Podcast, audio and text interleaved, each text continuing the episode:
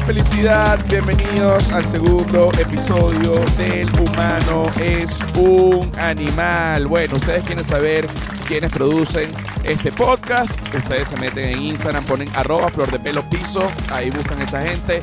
Esa gente produce este podcast. ¿Quién más? Arroba la sordera, chicos. Por favor, la gente de arroba la sordera, mérito absoluto. Ustedes se meten en Instagram, los consiguen. Ustedes pueden ver quiénes son y si están interesados en algo que, que la sordera los pueda ayudar, pues les escriben un DM, igual a Flor de Pelo, pero también a arroba la feria del marketing. Maravilloso, maravilloso, maravilloso. Esto es El humano es un animal, segundo episodio.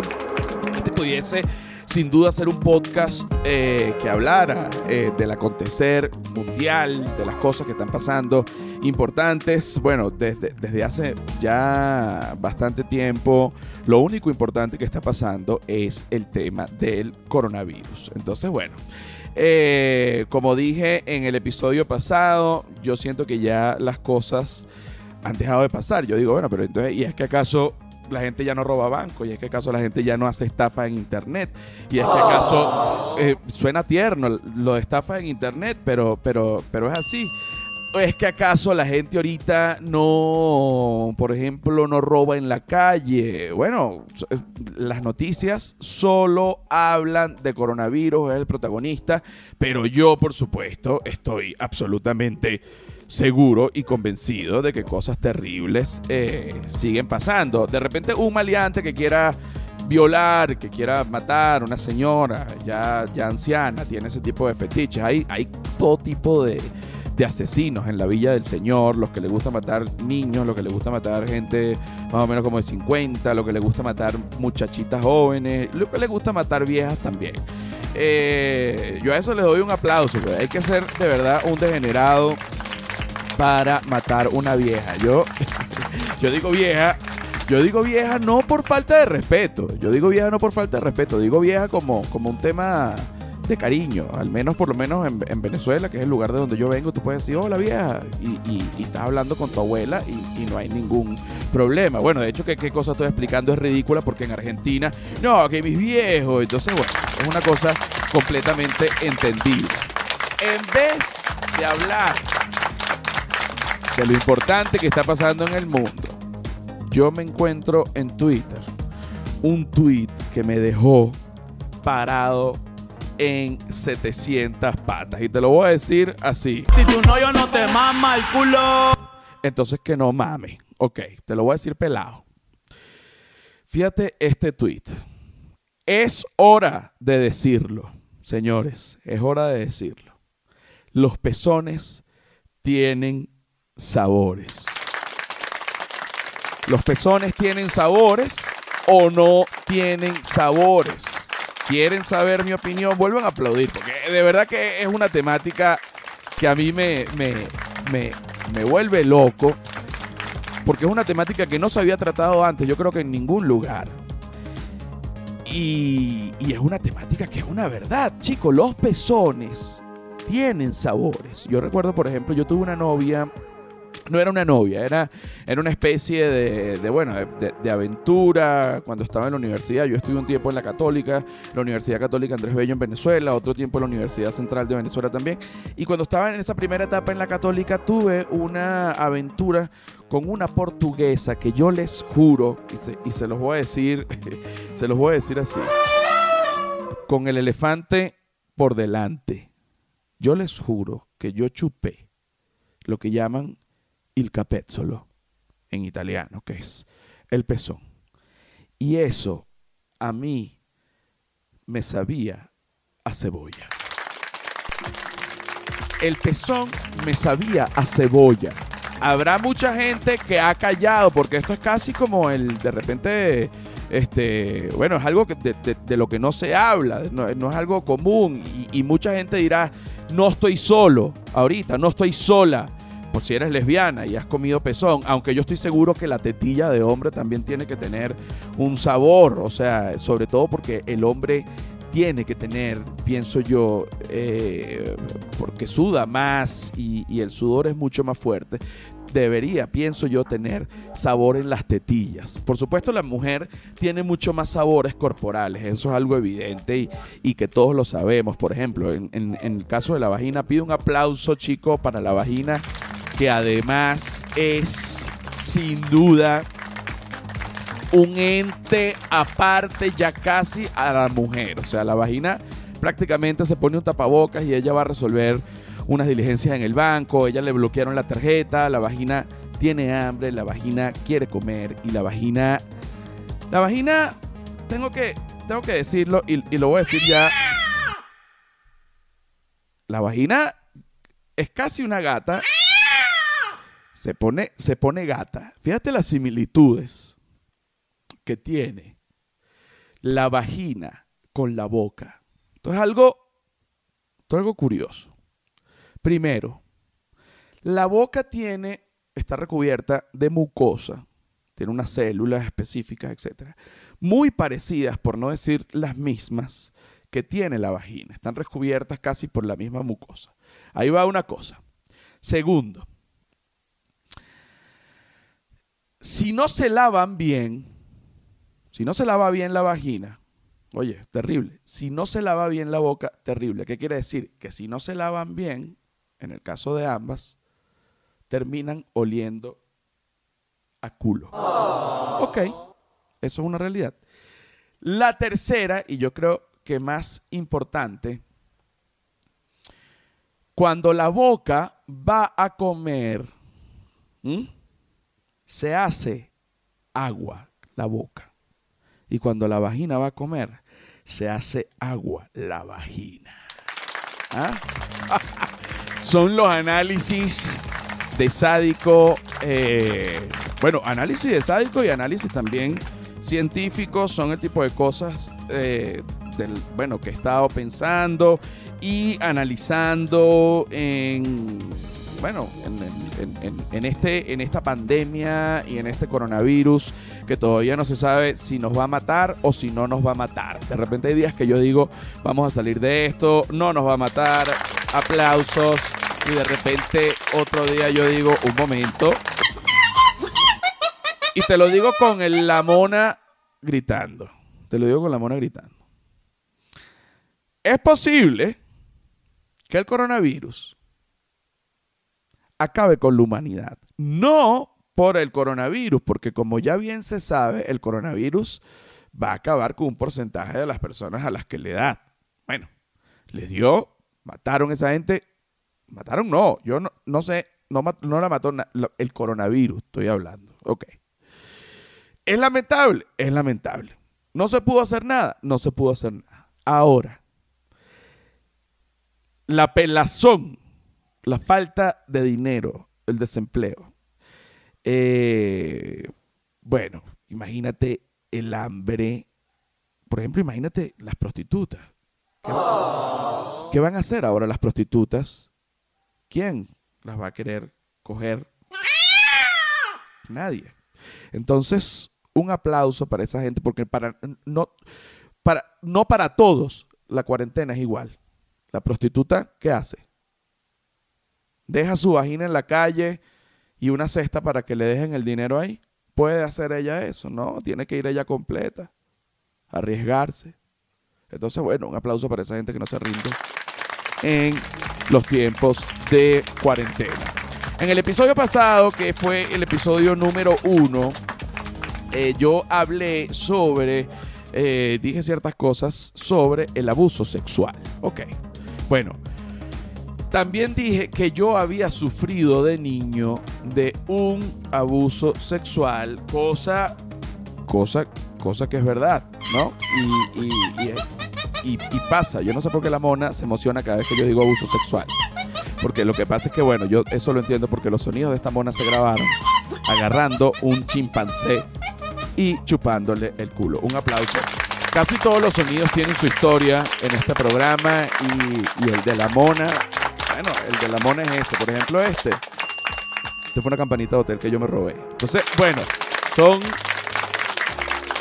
Cada sonido tiene su historia, ¿no? Te- tenemos lo del abuso sexual.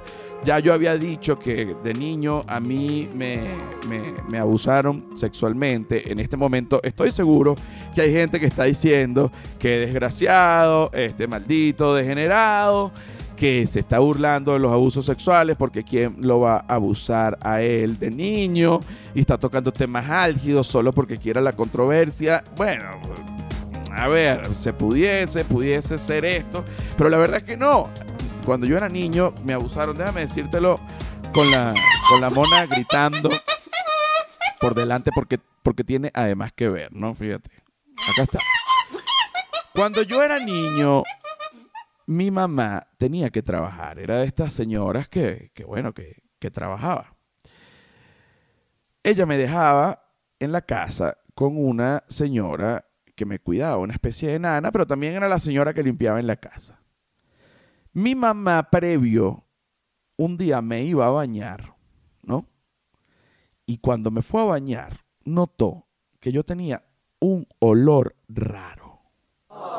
Ay, sí. Un olor raro. Mi mamá dijo, oye, este niño llamó a mi tía, le dijo, oye, ven a la casa un momento. Mi tía fue a la casa y le dijo, huele este niño, ¿a qué te huele? Mi tía huele, me huele. Yo no me acuerdo de nada de esto, por supuesto, pero mi tía me huele. Y mi tía dice, no me, ¿a qué huele? No sé, no entiendo. Y ella dice, no te huele a cuca. ah, imagínate, imagínate esa locura. Y mi tía dice, tú eres loca, chica, ¿cómo ese niño va a oler a cuca? Cuca es vagina para la gente que, que no es venezolana y no entiende, es un término muy vulgar, una manera muy vulgar de decir vagina. Pero mi mamá también era muy vulgar, era muy educada, pero bueno, una vulgar educada. Eh, Es más, pido un aplauso para mi mamá difunta. Y ha dicho, no te huele a cuca. Y mi tía dice, claro que no. Y mi mamá dice, ay, chica, aquí hay gato encerrado, ¿no? Y mi mamá al siguiente día le dijo a esta señora, mire, yo me voy a ir muy temprano en la mañana y voy a llegar es en la noche, tengo mucho trabajo. Cuide a José Rafael. El pequeño José Rafael, de año y medio, rubio, con los cacheticos rosaditos, pero aquella cosa que el bebé, de verdad que te digo que hay, porque era un niño delicioso, eso sí, era un niño delicioso. Si tu novio no te mama el culo. Para eso que no mame, pero no estamos en eso. Es totalmente desacertado decir si tu novio no te mama el culo cuando estamos hablando del pequeño José Rafael. Pero bueno, tiene un poco que ver, ¿no? Mi mamá se va en la mañana haciendo la coartada, la señora se queda cuidándome, mi mamá da la vuelta, espera media hora, por allí parada como una demente. Se vuelve, entra a la casa en hurtadillas, en hurtadillas, para que no se escuche nada, ¿no? Y de repente llega. Esto es increíble, esto pareciera que es mentira mía, pero la verdad es que no lo es. Bueno, yo no me acuerdo de nada de esto, por supuesto. Esto es un cuento que a mí me llegó a través de mi mamá cuando yo crecí y a través de mi hermano y bla, bla, bla y todo esto. Y cuando mi mamá entra al cuarto de la señora que me cuidaba y que también limpiaba. ¿Mm? ¿Quieren oír el cuento? Es un cuento muy fuerte, pero es una verdad. La señora se había levantado su uniforme con que con el uniforme con el que ella limpiaba, con el que ella trabajaba, con el que ella me cuidaba, era una especie de falda, no un vestido. Ella se lo había levantado. Se había quitado la ropa interior. Se había metido una galleta Oreo. Y si Oreo me quiere patrocinar, pido un aplauso por la galleta Oreo, porque además me parece que es casi como la Coca-Cola, que es una cosa que el mundo entero conoce. Oreo y Coca-Cola son dos cosas que la pegaron y aplauso. Pero lo cierto es que volviendo al tema, este tema, este tema, la muchacha se había metido una galleta Oreo en la vagina. ¿no? Y yo era un niño, niño gordito que quería Oreo. Yo no quería vagina en ese momento porque era muy pequeño, ¿no? De verdad que no apreciaba el tema del deseo sexual, no le daba importancia porque un niño de un año y medio pues no tiene hormonas como para querer comer vagina. Pero sí tiene un cuerpito que de repente le pide Oreo, un cuerpito de gordo, una un gordito pues, quería mi Oreo. Entonces ella sabía que yo no quería vagina, pero también sabía que yo era un gordito que quería Oreo. Se metió la vagina, se metió la vagina, no, se, se metió la Oreo dentro de la vagina en dirección vertical, evidentemente. Porque no hay manera de que fuese horizontal, hubiese quedado muy incómodo dentro de la vagina la Oreo. Y yo de bebé, buscando la vagina, metiendo la manito, y ella gozaba todo esto que pasaba dentro de la vagina, yo metiendo la manito. Por supuesto, yo me imagino, porque no recuerdo este momento, pero yo me imagino que la galleta se habrá mojado un poco, ¿no? Dentro de la vagina y entonces, claro, también se hace como una especie de, mezclote allí que para un bebé que no tiene ni idea, oye, le sabe a su chocolate y va y lo come. Yo comí vagina, yo comí vagina al año y medio de nacido. Entonces esto, sin duda alguna, sin duda alguna, esto fue un abuso sexual que me hicieron a mí, a mí mi mamá cuando vio esto. Mi mamá era una mujer chico llanera, recia, de, de, de espérate, de, de, de carácter que no vacilaba en darle cuatro cachetadas, ¿sabes? Alguien que estuviese amenazando a su cría. Que en este caso era una amenaza, bueno, rara, ¿no? Era una amenaza rara. Era una amenaza rara. Y mi mamá agarró por los pelos a esta mujer, le dio patadas, la arrastró. Bueno, la llevó hasta la calle. Y aunque ustedes no crean, esta es la guinda del pastel. Claro, esta mujer no tenía ropa interior, acababa de salir de esta situación. Yo no sé si la Oreo se le salió en esta, digamos, de la vagina, no sé si la Oreo se le salió de y quedó por allí, pero el hecho es que mi mamá cuando lleva a esta mujer por los pelos a la calle, le da dos patadas por la vagina y como no tenía ropa interior y estaba justamente lubricada porque estaba haciendo una porquería que a ella le excitaba, mi mamá tenía una zapatilla de cuero que quedó como con, con dos escopetazos. Pa, pa. Manchada. O sea, las botó. Los jugos, los jugos de la acosadora quedaron en la zapatilla de mi madre. Un aplauso. El cuento más raro del planeta Tierra. Pero es un cuento que es una realidad. Ahora, yo pudiese, por ejemplo, eh, volverme loco y decir, bueno, movimiento Me Too, yo no aguanto. La verdad es que a lo mejor es que yo he sido muy machista, pero a mí, cuando me contaron eso, yo dije, oye, me parece, a mí lo que me dio fue risa. Y echamos muchísima broma porque mi hermano tenía en esa época 16 años y me dice, oye, ¿tú puedes creer esa tipa que hizo eso contigo tenía un cuerpazo y yo hubiese dado todo por hacerle el amor, por tener sexo con ella y ella te prefirió a ti, tú teniendo un año y medio, chicos. Un aplauso, el pequeño galán, para que veas lo pervertida que estaba la sociedad venezolana en esa época, que es completamente permisivo cuando es al revés. Si por ejemplo un hombre se hubiese puesto una galleta Oreo en la cabeza del pene, Suena tierno, pero es pervertido. Yo sé que suena tierno, pero es pervertido. Se pone, un hombre se pone una cabeza Oreo, una... Oye, vale, no puede ser. Así no. Un hombre se pone una galleta Oreo en la cabeza del pene. Y agarra una bebé de un año y medio. Y le da dos huevazos por la cara. Oye, obviamente iría preso y estaría muy bien. Pero si una mujer se mete una Oreo en la vagina para traer un bebé de un año y medio, no sé por qué razón. Bueno, mi papá, imagínate. Oye, bueno, ¿qué, ¿qué vamos a hacer? Ya el muchachito vivió. En esa época era una cosa completamente distinta. Los tiempos van cambiando.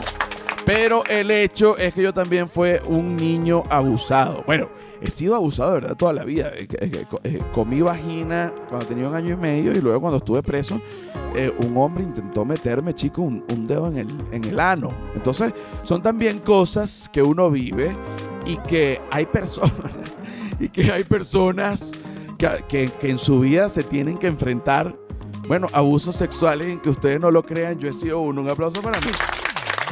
No ando con. No ando con drama.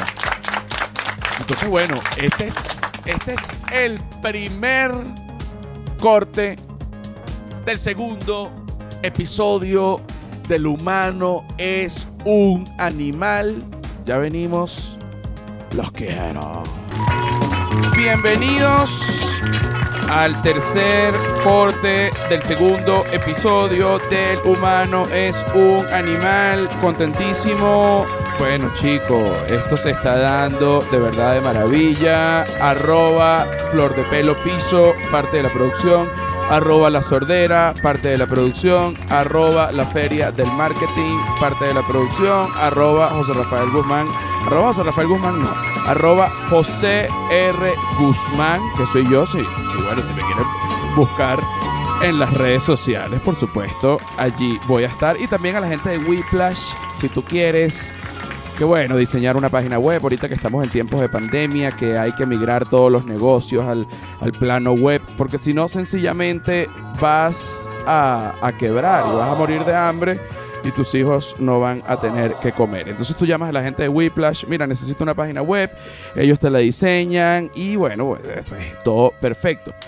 Justamente por el tema de la pandemia, es importante recalcar y es sumamente importante, bueno, recordarle a la gente que tiene que llevar sol. No es que el humano es un animal que va sin sol por la vida y entonces este nunca lleva sol y eso no le va a pasar nada. No, señor, de verdad que hago un llamado a la gente que está encerrada en su casa justamente por el tema de la pandemia, que así tiene que ser, pero tienen que llevar sol. ¿Por qué? Porque el sol es una cosa que es indispensable en nuestros cuerpos, eh, eh, mejora nuestro estado de ánimo.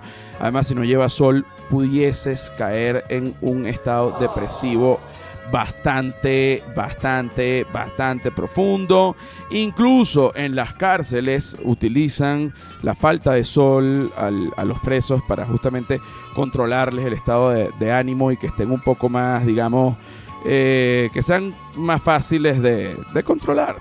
Eh, el sol además aumenta tu sistema inmune, evidentemente es una cosa buena y maravillosa que tú tengas el sistema inmune como una pepa, porque eso va a hacer que tú no te enfermes. Ok, ok, ok, ok. Otra cosa que es importante con respecto al sol, y esto puede ser que no me lo crean, pero yo lo he dicho en otras oportunidades, en, en otros programas, en entrevistas, etcétera, es que es muy importante porque y esto y esto lo leí y esto lo leí no es que ay que espérate que yo estoy inventando no chico lo leí lo leí. Es importante llevar sol poner al sol nuestros genitales seas hombre o seas mujer. ¿qué es lo que pasa? bueno a veces los bebés también lloran pero eso no tiene nada que ver con lo que estamos hablando Estamos hablando de poner los genitales, pero callen ese niño, ¿vale? Estamos hablando de poner los genitales al sol. ¿Por qué? Porque si eres hombre y tú pones eh, tu pene y sobre todo tus testículos al sol, eso hace que tu cuerpo produzca más testosterona, que es la hormona de la masculinidad, por ende tú vas a tener más pelo, más fuerza, más músculo, más ganas de hacer el amor y vas a ser, bueno, el gorila que toda la vida has querido ser. ¿Por qué no? ¿Por qué no? Es solo llevar sol, escoger un lugar, sacarte el pene, que el pene lleve sol y de esa manera, pues, tu virilidad aumenta. También pasa con, el, con, con las mujeres. Las mujeres deben poner eh, la vagina al sol, pero la vagina yo siento que tiene como dos partes. La parte frontal, que realmente no es la vagina, vendría siendo como el pubis, y está la vagina como tal, que la mujer, que está realmente en la parte de abajo de la mujer. La mujer tiene que abrir las piernas para que se vea eh, de manera clara lo que es la vagina.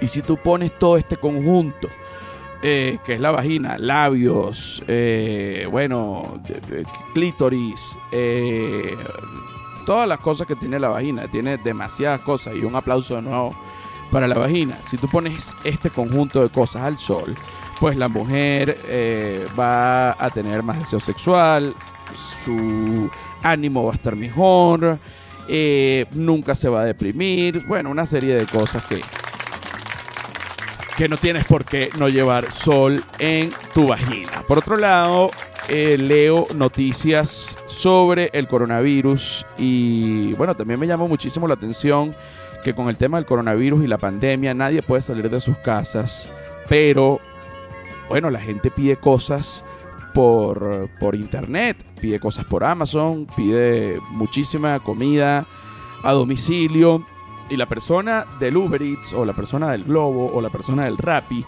o cualquiera de estas variantes, pues está de alguna manera llevando el virus como si fuera una bandeja de comida.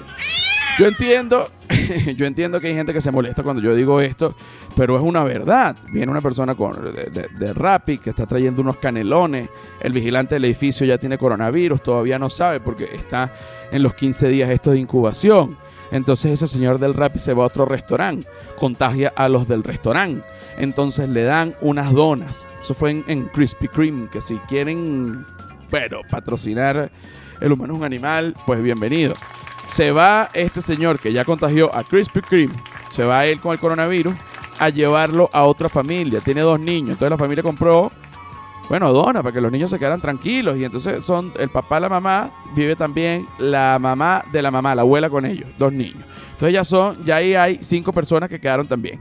Este hombre del rap, y todo lo que sea, contagiado con el coronavirus en su fase de incubación, él se va entonces a un restaurante bueno, en donde venden shawarma. Y entonces él, él, agarra, contagia a los árabes, a todos los árabes que están ahí, estos árabes le dan el chaguarma. Y, esto, y este hombre lleva el chaguarma a unos muchachos jóvenes, están oyendo reggaetón y la están pasando muy bien. Ellos son 12. Entonces, 12 jóvenes que además están en su edad sexual, van a ir a hacer el amor justo ese día, no sé qué. Bueno, se infectan. Entonces, este hombre del rap, y así va el coronavirus de rap a rap, de globo a globo, de Uber Eats a Uber Eats contagiando a todo el mundo. Es una vía perfecta para el coronavirus, pero ¿qué otra cosa se puede hacer? Bueno, que la gente cocine en sus casas, la gente cocina en sus casas. Yo, por ejemplo, cocino en mi casa, pero también eventualmente hay que ir al mercado. Entonces, por ejemplo, en el mercado que está cerca de la casa, el de confianza, el que yo voy, eh, te obligan a tener un tapaboca para poder entrar y te obligan a usar un gel antiséptico. Yo yo no tengo ningún problema, ya yo me compré mi tapaboca, desde hace rato uso mi gel antiséptico y voy al mercado. Pero eh, toda esta crisis ha hecho que parte de la humanidad, hay gente que no le importa y hay gente que simplemente si se muere o no se muere un gentío, eso no le importa, pero hay gente que sí. Y muchísimos humanos en este planeta han estado unidos para bueno, unas ideas muy bellas. Por ejemplo, en la ciudad de Múnich leí un, una noticia espectacular. Resulta que pusieron un buzón bastante grande, un buzón rojo muy bonito decorado, para que la gente metiera allí poesías en la época de, la pandemia, ¿no? Entonces, si tú eres una persona que vive en, Múnich, que es realmente la manera como se, como se pronuncia esto, eh, y se te ocurre un poema vas, lo, pones allí en el buzón de poesía y esto será entonces publicado en algún momento, bellísimo, miles de personas están poniendo sus poemas, eh, expresándose de esta manera. Y justamente yo hice una investigación, conseguí tres poemas, los tres poemas que más me gustaron Ahí eh, eh, es importante aclarar que este buzón se especializa en poemas, y esto parece un invento mío, pero esto es verdad, en poemas enfocados al coronavirus. Antes no, antes eran poemas, pero ahorita como está pasando todo esto del coronavirus, bueno, pues la gente hace poemas enfocados al coronavirus. Entonces, ok, voy con el primer poema y lo voy a decir con el mono por delante.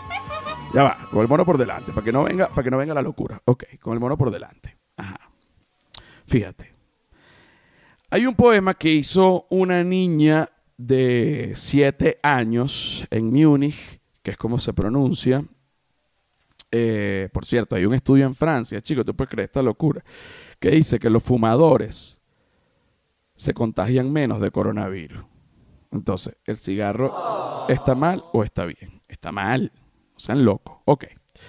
Una niña de 7 años hizo su poema en Múnich y se hizo famoso porque, bueno, es, un poema de una niña de 7 años en coronavirus, etc. Y este poema dice así, esto es una niña de 7 años, se llama Inga Straussa. No estoy seguro si se, si se pronuncia así el apellido, pero creo que más o menos así. Y esta niña escribe esto. Por el coronavirus me tuve que ir de Múnich a Berlín. Una vez que me encontré el punto G, me gustó el tin, tin, tin. Oye. Resultó raro, hay gente que no le ha gustado este poema.